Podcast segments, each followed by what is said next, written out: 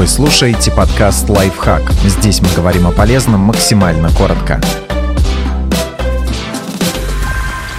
Как быстро избавиться от запаха чеснока и лука изо рта?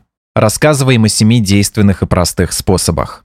Прополощите рот водой. Так вы сможете вымыть наиболее крупные частички лука и чеснока из ротовой полости. Однако не рассчитывайте, что вода полностью избавит вас от запаха. Чтобы усилить эффект, потребуются более серьезные меры.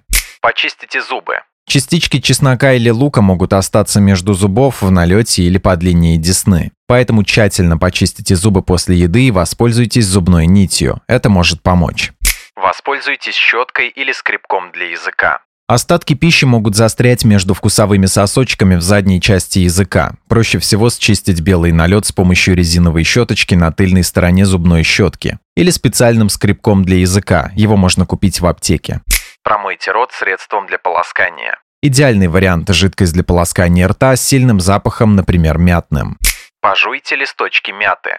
Эффективность мяты подтверждена как минимум в одном исследовании. Летучие соединения, содержащиеся в ее листиках, действительно способны перебить неприятный запах. Исследователи проверили это на чесноке, но можно предположить, что и в случае с луком мята работает.